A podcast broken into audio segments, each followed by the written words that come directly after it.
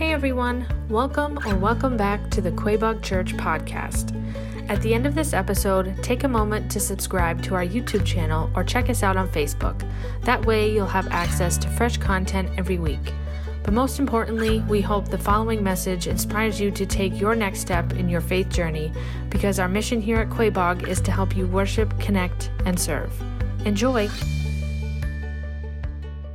Started this last summer, went into it a little bit in the fall.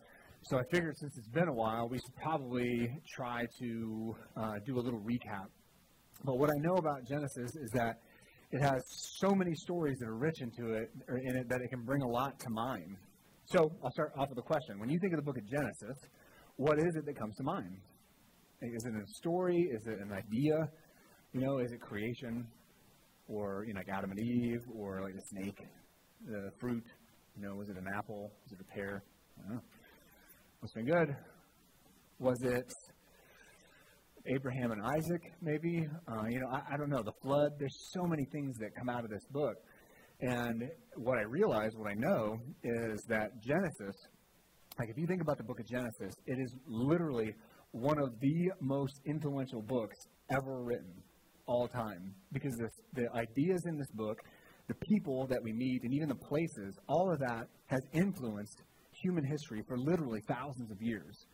So if you're not aware of the book of Genesis when it was written, we're talking 1500 BC right? So 1500, 3500 years ago is when was, this was written. So for thousands of years, this has been influencing human history. So Christians and non-Christians, religious and non-religious people have been mining this book, trying to figure out what exactly it is saying. And so with that comes a lot of maybe ideas or you know, if you heard these stories when you were little, like if you went to like VBS or if you, you know, had like Bible books when you were little, a lot of these things almost take on like a fairy tale like atmosphere, right? Because we just learned them when we were kids, and we see them as just stories. We see them as just like trivia, and we forget that they're telling us something really important that can actually impact your life today.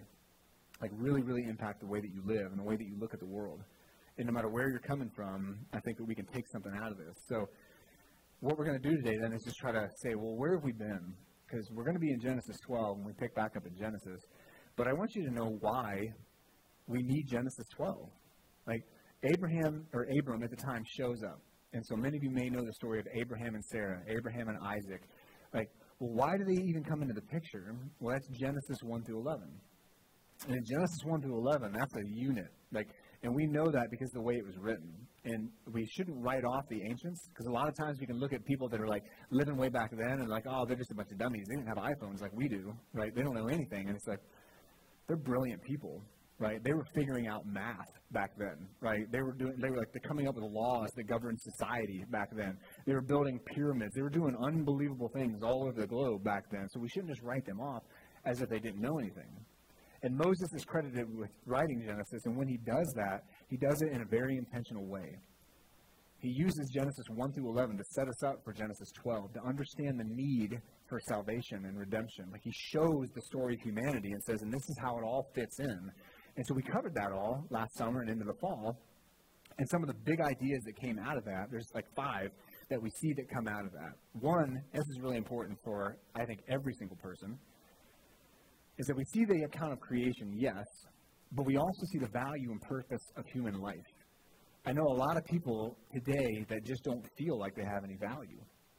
They feel like they've been devalued by other people, right? And in their own minds, they kind of stay stuck there, right?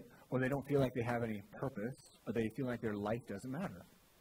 One of the beautiful things that comes out of these early chapters in Genesis is that, yes, in fact, you do have value. You do have purpose. Your life has meaning because you're made in the image of God. So we see that come out of these early chapters. But we also see sin and its consequences come out of these early chapters. And that's like a, that's a tough one to deal with the consequences of sin and the fallout for that kind of stuff.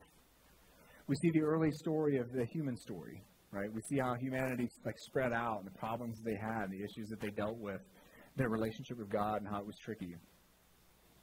But then, importantly, out of this book, these early chapters, we see this theological groundwork for understanding humanity's relationship with God. Why do I need God? What's my relationship with Him supposed to look like? All that starts right here in Genesis. What is it supposed to be like? If you want to know what it means to be in relationship with God, Genesis is a great place to start. If you're like trying to understand him and what he's like, Genesis is a great place to start. Does he want relationship with me? Genesis is a great place to start. And then lastly, this sets the stage for again that overarching narrative of God's plan of salvation. Right? The brokenness that we see in Genesis, the sloppiness of people, the harm caused by people. And the thing I love about Genesis is that you see God repeatedly working with stupid people and sometimes in your life, you're going to remember, you're going to realize that you're stupid people sometimes. And it's an awesome encouragement to know that God will continue to work with you. You may have, as we saw earlier, consequences. But what I love about Genesis and what it reveals about God is that He's going to just passionately pursue us, even in the mistakes that we make, even as we run from Him sometimes. That may come with consequences, but He is going to pursue us. He is going to continue to work and work not only through us, but just in us. And I love that, that He's not going to give up on us. And that's what we see with the human story is that God repeatedly just saying, I'm going to make this happen. I'm going to keep my promise. And we're going to see what that promise is this morning. But it has, I think, a place to land in your life because these things that we're going to talk about, they don't just like govern the biblical narrative. They're for you today. They're for you today. And I don't want us to just see these as stories, right? It's trivia. It's like things like that. It's like God said this stuff for you today in 2024, right? And so the first part of this, part one, was where it all began. Genesis 1 through 3 is an intense section of Scripture. And in that section, we're introduced to God in grand fashion.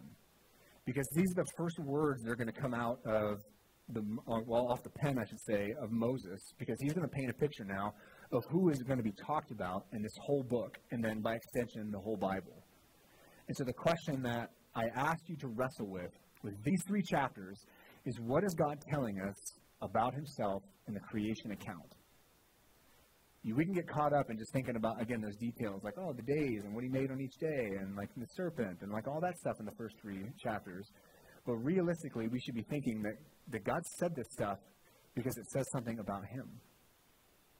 So don't get lost in the weeds about the details of Genesis. This study of Genesis that we're doing is a thematic study of Genesis so that we can understand how these pieces fit together. I talk to people almost every Sunday, and they just don't know how it all fits together. It's hard to understand. There's 66 books, and it's like, how does all this stuff fit together? So that's why we're doing Genesis in a thematic way. I did the Gospel of John the same way. How does all this fit together? And let's study from that perspective. And so that's what we're doing with Genesis, is trying to paint that bigger picture right? So, for instance, how does this stuff fit together? Like, how should we think about this, these things and what they actually say about God?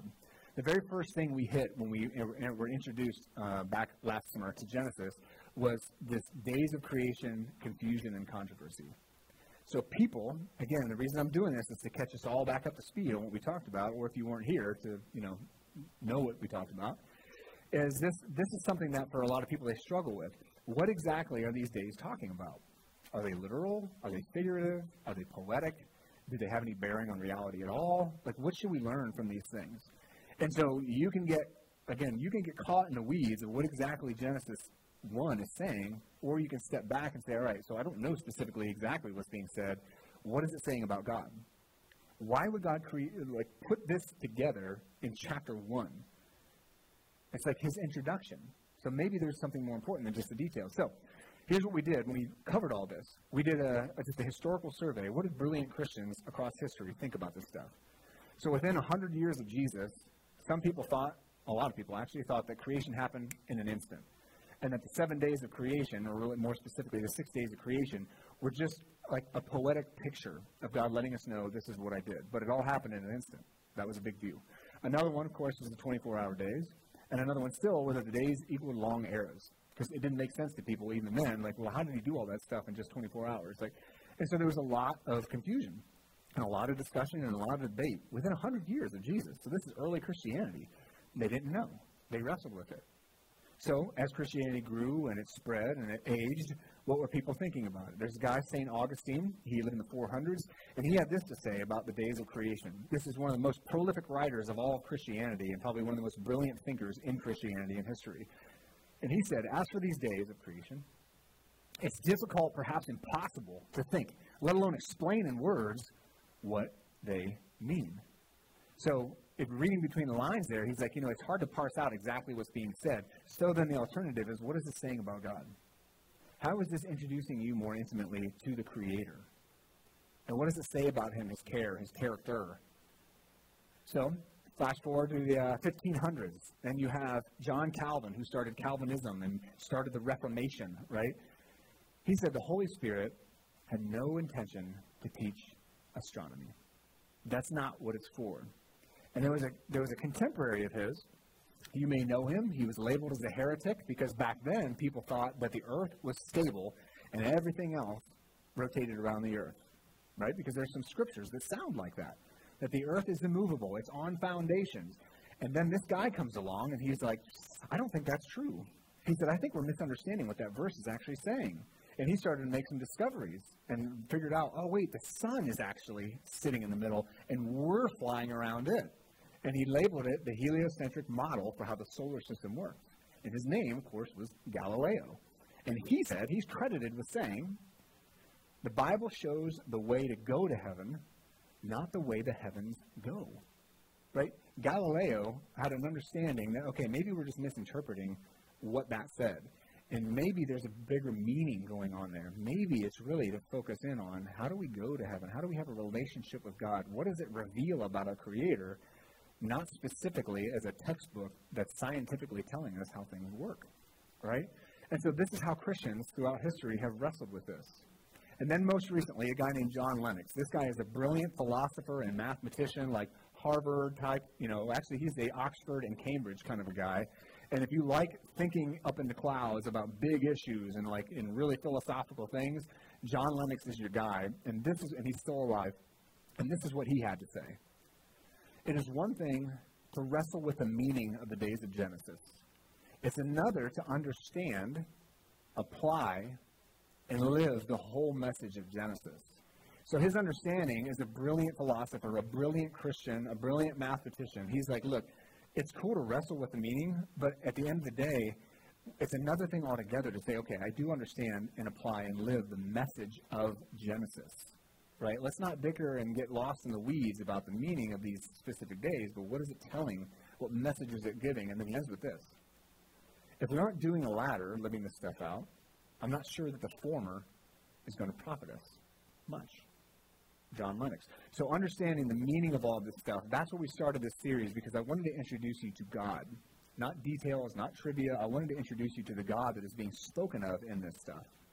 And so the very first verse of the Bible we read earlier, Genesis 1 1. Even if people aren't Christians, they're pretty familiar with that. In the beginning, God created the heavens and the earth. Right? That's the first words. That's one of the most famous phrases that comes out of the book of Genesis. So, what is he telling us? Well, I think one of the big things that come out of this is that the focus of the creation account is not creation, it's the creator. So, if you can wrap your mind around that, man, that's going to bring a lot more wonder and a lot more awe and a lot more appreciation for what's being said in this very famous book. So, I want to give you an example of what I mean by paying attention to what's actually being said. So, in Genesis 1 1, we have in English, in the beginning, God created. So that's how it reads in English. Now in Hebrew, it's going to be a little bit different. So the Genesis was written. Genesis was written in Hebrew. So in the beginning is the Hebrew word bereshit, and God is Elohim, which is plural, and then created is bara. So in Hebrew, what it was written in, the words are going to be a little bit different. It's going to, the order I mean is going to be bereshit, bara, Elohim. So let's take that for a ride together. Go ahead and learn some, uh, learn some uh, Hebrew this morning. All right, ready? Bereshit bara Elohim. Right? You got to get yeah, he. You got to get that part. That's key. Right? You got him. Right? So what that is saying, what does that actually mean if we break that down and look at that? What's saying in the beginning, i.e., when there was nothing, right? Because we know matter on earth, everything in the universe has to have a beginning. So at that point, God already existed. Like that's the opening salvo of the Bible. And I can't even wrap my mind around that. Like, what does that even mean that there was nothing, but there was God? I don't know, right? But it's like I understand it kind of logically. Well, there was there had to be a point when there was nothing, and God saying, "And there I was." God introducing Himself as Elohim instead of just El. He's introducing Himself in a plural, which of course echoes into the New Testament. right? Father, Son, and the Holy Spirit, as Jesus said to baptize in. So there's these, like, right in the very first opening verses of the Bible, in the beginning, there was this all powerful God who was there, this Trinity, even you would say later on, and created the heavens and the earth. And created in the Old Testament, whenever bara is used, it's only used of God. Because you and I can make stuff, you and I could build stuff, but we're always doing that with things that already exist. Like they're trying to figure out right now, I think over in Switzerland is where that lab is, they're trying to figure out the Big Bang, right? And they're just shooting little protons around that thing, and it's like, and they're trying to figure that out. And they're all excited about the cool stuff that they're doing. But at the end of the day, they're taking material that already exists. The hard part is when there's absolutely nothing, and then you just speak it into existence. So again, if you really slow down and think about what's being said here, this is really an, like an unbelievable introduction to this God. That there was nothing, and then all of a sudden there was everything. And it was all done by Elohim. So this is our introduction to him. Now, again, to bring us back to that point, the focus of the creation account is in creation. It's the creator. And if you read Genesis 1 and 2 and even 3 in that context, it's going to set you up to really be able to understand the book of Genesis. Like this is revealing something about God. Because everything that happens in there, in Genesis 1 especially, is saying something cool.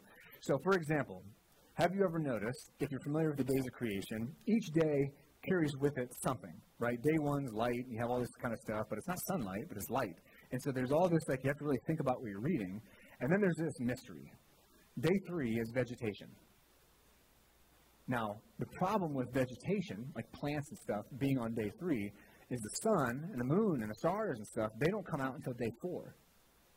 So regardless, if you've got a 24-hour day period of mind in mind, or you've got an infinite period of time, why in the world would vegetation be first and then the sun?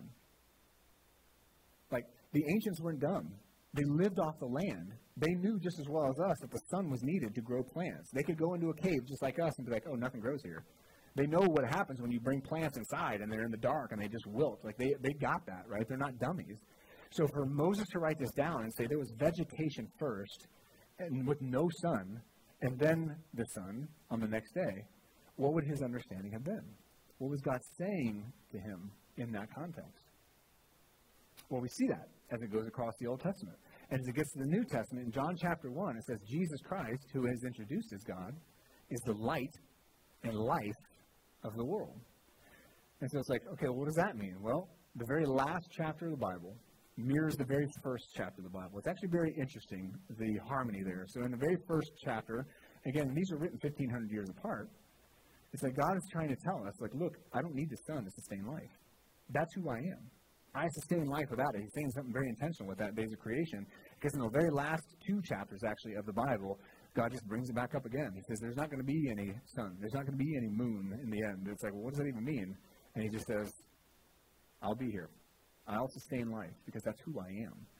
And so if you look at the context like that, that is given in the picture, the framework that is given, we just have this all powerful powerful creator God that sustains life, that wants goodness for us. That he himself wants to give us this light and this life. And that's what Jesus Christ was about. That was his message. And so understanding these things, again, it's like, okay, what, what is it saying? If you're reading the days in that light, man, that, that comes across way different. It hits way different. So that was like the, the days of creation. And then a big theme we got into in chapter 2 was this imago Dei idea. Now, the imago Dei is the image of God. That's a Latin phrase that got to be used kind of during the Renaissance period, maybe a little bit later, maybe a little bit earlier. But it started to come out as this ideal for Christians. So, because we are all made in the image of God, that affects how we treat people. It's the whole reason Jesus said, pray for your enemies. So, how many of you people, don't raise your hand, but how many people have somebody that they just hate in their lives? Like, you don't want to admit it, and you wouldn't say it in church, certainly, right? But you just have somebody you can't stand. You just, you just hate that person. And you don't want them to die, but you certainly want bad things to happen to them right? It's like sometimes, man, our hearts can go ugly places. And that's, read the book of Psalms. You'll see lots of that in the book of Psalms, right? But the Imago Dei affects how we approach that. I remember hearing early on in my life, if you have somebody that you hate, start praying for them regularly. And I was like, well, I guess I'm supposed to. And he's like, no, no, no. He said, have you ever tried to hate somebody that you pray for every single day? And I was like, well, that's fair. That's fair. That's why Jesus says, pray for your enemies. Why? Imago Dei. It should be foundational. It, should, radically changes the way that we view people and the, the hurt that we hold on to and the hate that we harbor in our hearts. So following Christ is not easy. That's not an easy thing to do, but that's what he calls us to because he knows our souls need that. And it should change how we look at people. For example, this year, 2024, we're going to have an election, right? The year of unity. And we're going to have Democrats and Republicans eating each other alive, aren't we? So I asked last Sunday, or maybe the Sunday before, I ask you to consider is your political stance more important than somebody else's faith? Is your political opinion more important than somebody getting to know Christ? Is your attitude, is your anger and bitterness, is that more important if you're a follower of Jesus? Is that more important than somebody else's relationship with God? Because during COVID, and again, I said it a couple weeks ago, and I think again last Sunday, there were so many people that have left Christianity, not necessarily their faith, but they want nothing to do with church anymore because of politics. And that's pretty clear. Like, there's lots of surveys that have been done all across the country over the last four years, and so many people have de-churched because of politics and because Christians in the church and the angry, hateful things that they said online and the things that they shared and the things they said in the grocery store and at work. Like, we can't hide hate. In the Imago Dei, it's going to form our opinions about that. Or how about another touchy one? What if somebody is gay or trans or straight? Well, are they, are they abominations? Are they made in the image of God? Are they people that also need the mercy and grace of Christ, just like we do? Right? These are like ones that are that you have to think about these things. This this forms how we approach these things, or whatever race you want to divide. Right? We are so divided by racial issues. Like whatever race you want into, right? If you live on the West Coast, it's going to be like more. There's going to be Asian tension out there, as we saw, like all these crimes happening, all these things happening. You go in the South, you go in New England, wherever you go, you can divide people by their ethnicity, and we've done that for a long time, right? Italian, Irish, Jew, white, black, American, Native Americans. It's like it doesn't matter, right? We divide ourselves on this stuff, but the Imago Dei says no. We are all equally made in the image of God. And it should form how we live our lives. So that's so foundational. But the Imago Dei, this idea is something that we should do two things with. We should reflect it, and we should respect it. This does not mean we don't stand up for what's right. It does not mean we don't speak truth. It just means there's a way that we're going to govern ourselves as we do that. As we do that, right? We're not going to do it with hate and sarcasm. We're going to do it differently because the good news of Jesus Christ demands it. Because here's what the good news of Jesus Christ reminds us is that we've all sinned and fallen short of the glory of God. In some way, right now, everybody sitting in this room or watching knows that in your life, somewhere, you're a disaster. There's something in your life that's just like, man, I'm a mess. I can't seem to get over this. I keep making the same mistakes. I've got this brokenness or this woundedness from my past. Whatever it is, that's the cool thing about this right here is we realize that, man, at the end of the day, we're all on the same playing field right? We're all starting from the same place. We're all we all got some brokenness, and we need Jesus Christ to be able to fully live out and realize this imago Dei, this image of God. But it's not easy. It's not easy, right? So that's a huge thing that came out of Genesis chapter two, and then we get to this one Sabbath rest. So that's day seven, six days of creation. Still in uh, chapter end of chapter one, there you have Sabbath rest. Now, God didn't take a rest on day seven because he was like, oh my gosh, that was so much. The universe is exhausting. It wasn't like that, right? It was because he's setting a model for us. He's setting a model for us. Because here's what I know about myself and a lot of other people is we don't rest well. And we want to communicate that we don't rest well. Because ask anybody today, just later on, not after the sermon because they're going to lie because they heard what I had to say right now, but Say, hey man, how you, how's it going lately? And what are most people going to say? Busy. Busy. Everybody is always so busy. What are we doing that's keeping us so busy, right? And it's like there are a lot of things that keep us busy, particularly when you're in a different stage of life. If you got little kids, your life is kind of busy, right? But here's also what I know. When we have time to rest, what do we do? We binge watch Netflix. We endlessly scroll on whatever app it is you want to do, right? Amazon, Pinterest, socials, YouTube, right? And so we do this. And so instead of being like, oh man, you know what? Wow, I'm going to go to bed at 9 o'clock tonight. We stay up and we watch the news. We binge watch other things until like 11 o'clock or midnight. We wake up the next morning all tired and exhausted because we did things that weren't good for our brains anyway with the blue light. And it's like, why am I so tired? Why am I so busy? And it's like, Sabbath rest. Sabbath rest. God didn't need a break. Just like Jesus said, the Sabbath was given for us. You need to take a break. And I've admitted to you several times, I don't do this well. I get so antsy sometimes taking a break because I feel guilty and have since I was in college. If I just sit around or if I'm just like being lazy, gosh, I feel so guilty. And I can remember friends asking me in college, "Hey, you want to go ski? Hey, you want to go do this? Hey, you want to do that?" Oh no, I can't. I gotta, I gotta do stuff. And I'd always be thinking about my like things I had to do, like like things around the house or just schoolwork or whatever it was. And even recently, it's like I've been really like, Lord, help me to do this. So I've been trying to be a yes man. So Bear like wants to do something every five minutes. He wants my son Bear wants to do something with me every five minutes. And a lot of times when he asks me, I'm like my first thought is like, oh, well, I got to do this, I got to do this. And like lately, I've been like, no, I don't have to do that. You know what I have to do is I need to invest in my son and go outside and play in the snow with him. So I went out actually with Caleb, right? Uh, and so we went out, and I was like, "Hey, Caleb, let's go." And we went trudging through the woods, briars and all. Like, and I had my hatchet, and we're out there like just making our way through, and it was like we had this whole big adventure. Why? because I realized that that's what my soul needed. I didn't need to do more stuff. I just needed to go have fun with my son and bring along the neighbor, you know, and hang out with him. And then last Monday, a friend of mine, hey, do you want to go skiing? Normally, I, immediately, I was like, well, I've got to do this, this, this, and this. I can't do this. You know, I don't have time to take blah, blah, blah. And I just texted back. I was like, yes, let's do it. I didn't have any equipment. I wasn't ready at all in any way, shape, or form. But I was like, I know I need this because I need Sabbath rest, and I got to stop making myself so busy making time to do these things, having relationships, investing with people, just resting, turning off my phone. Man, this next slide. What if we reoriented our life around Sabbath rest like our body and soul were designed for it? As if our creators need to do this. Wow, how different would that be if we did that? So that was a big one we talked about. And then we talked about sex and marriage, which is always fun to talk about, right? And so sex and marriage is something that we see out of Genesis chapter 2. And this important institution is something that we really have train wrecked, right? Today, for example, hot button issue, gay marriage. Oh, they're, they're wrecking the institution of marriage. No. In the 60s, with no fault divorce and the sexual revolution, heterosexuals ruined marriage, right? We made it really easy and convenient to get out of marriage. And so the rate since then, within Christianity and without, the divorce rate has consistently been the same. So, what that says to me is that even as Christians, we don't really understand the sanctity of marriage. We don't really understand. We want to put it on billboards. Oh, it's between a man and a woman. It's like, okay, but it's more than that. It's this deeply committed, unbelievably difficult, and sacrificial thing that is a sacred thing that mirrors Jesus Christ and his church. It mirrors God's love for the people that he's created. That's literally what Scripture says.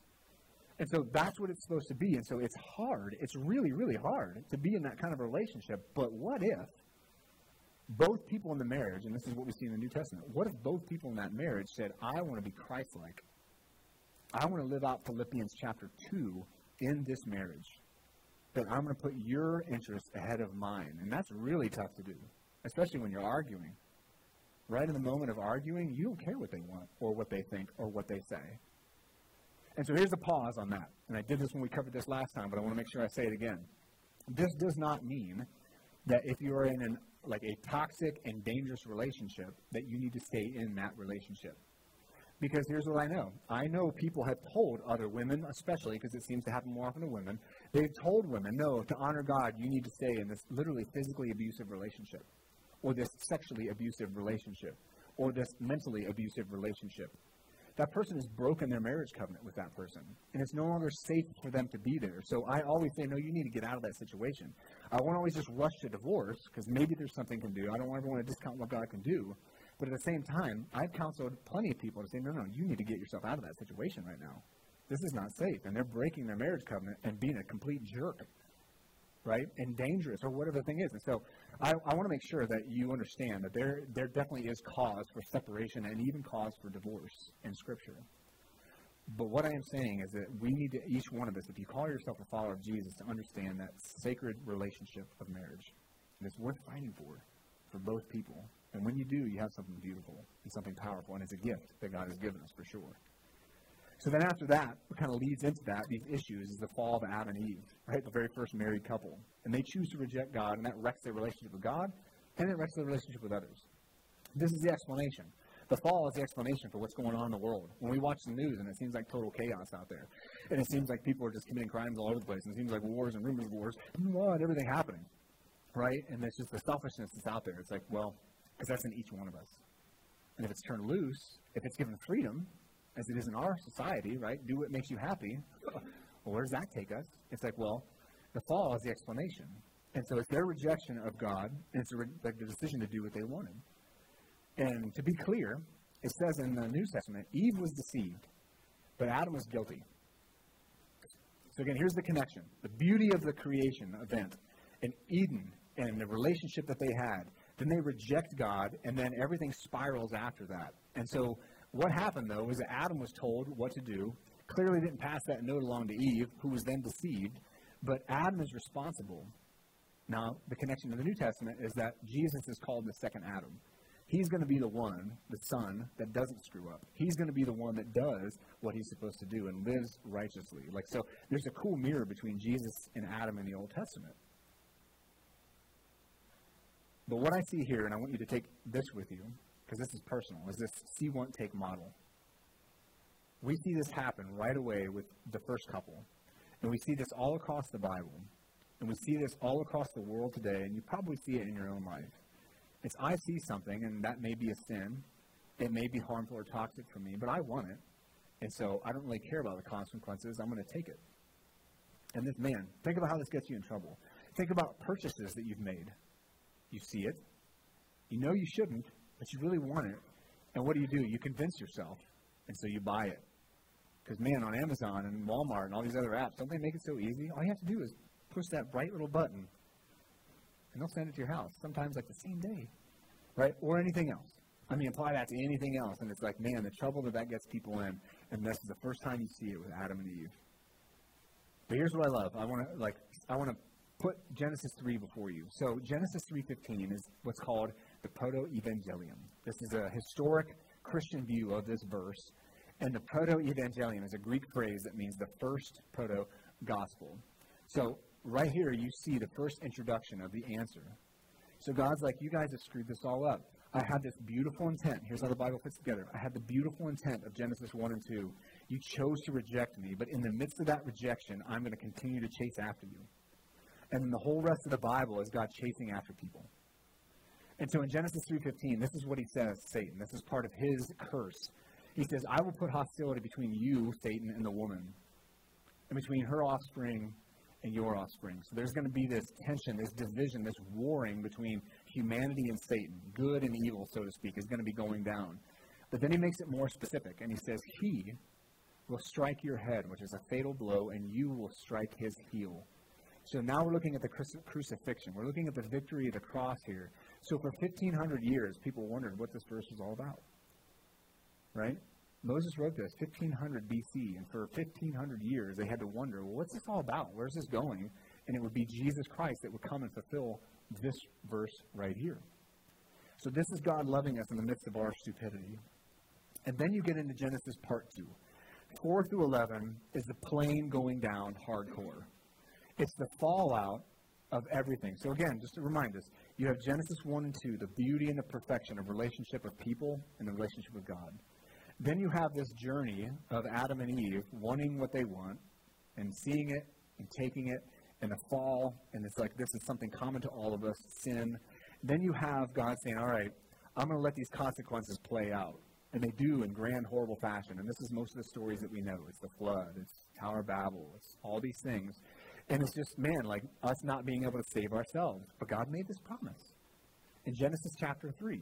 So for all of these chapters, some of the people that we meet in this portion, we asked the, it was a question of consequence. Because in these chapters here is how can thinking about the consequences of your sin impact your day-to-day choices? Because that's what we see from 4 to 11. That's what we see. is just choices and little choices. And what I learned from this section is, and what I see is that you are the sum of all these little choices that you make every single day. Right? Think about if you're a grateful person every single day. You make it a habit to be grateful somehow. You start a journal. You start praying about it. over time, you're going to be a more grateful person, right? But if you're always looking at what you don't have, if you're always angry, you're building a pattern and becoming a, an ungrateful, bitter, angry person. It just goes in whatever direction that you're feeding, right? And this is the pattern that you see in all these chapters. These, these people just going down this road and God saying, stop that, stop that, stop that, and they just keep doing it. And so again, it's like how how am I as a husband? How am I as a dad? How am I as a neighbor? Like how am I in all these things and these like little things that we do? Who am I becoming? And as a result, what's happening to the people around me, right?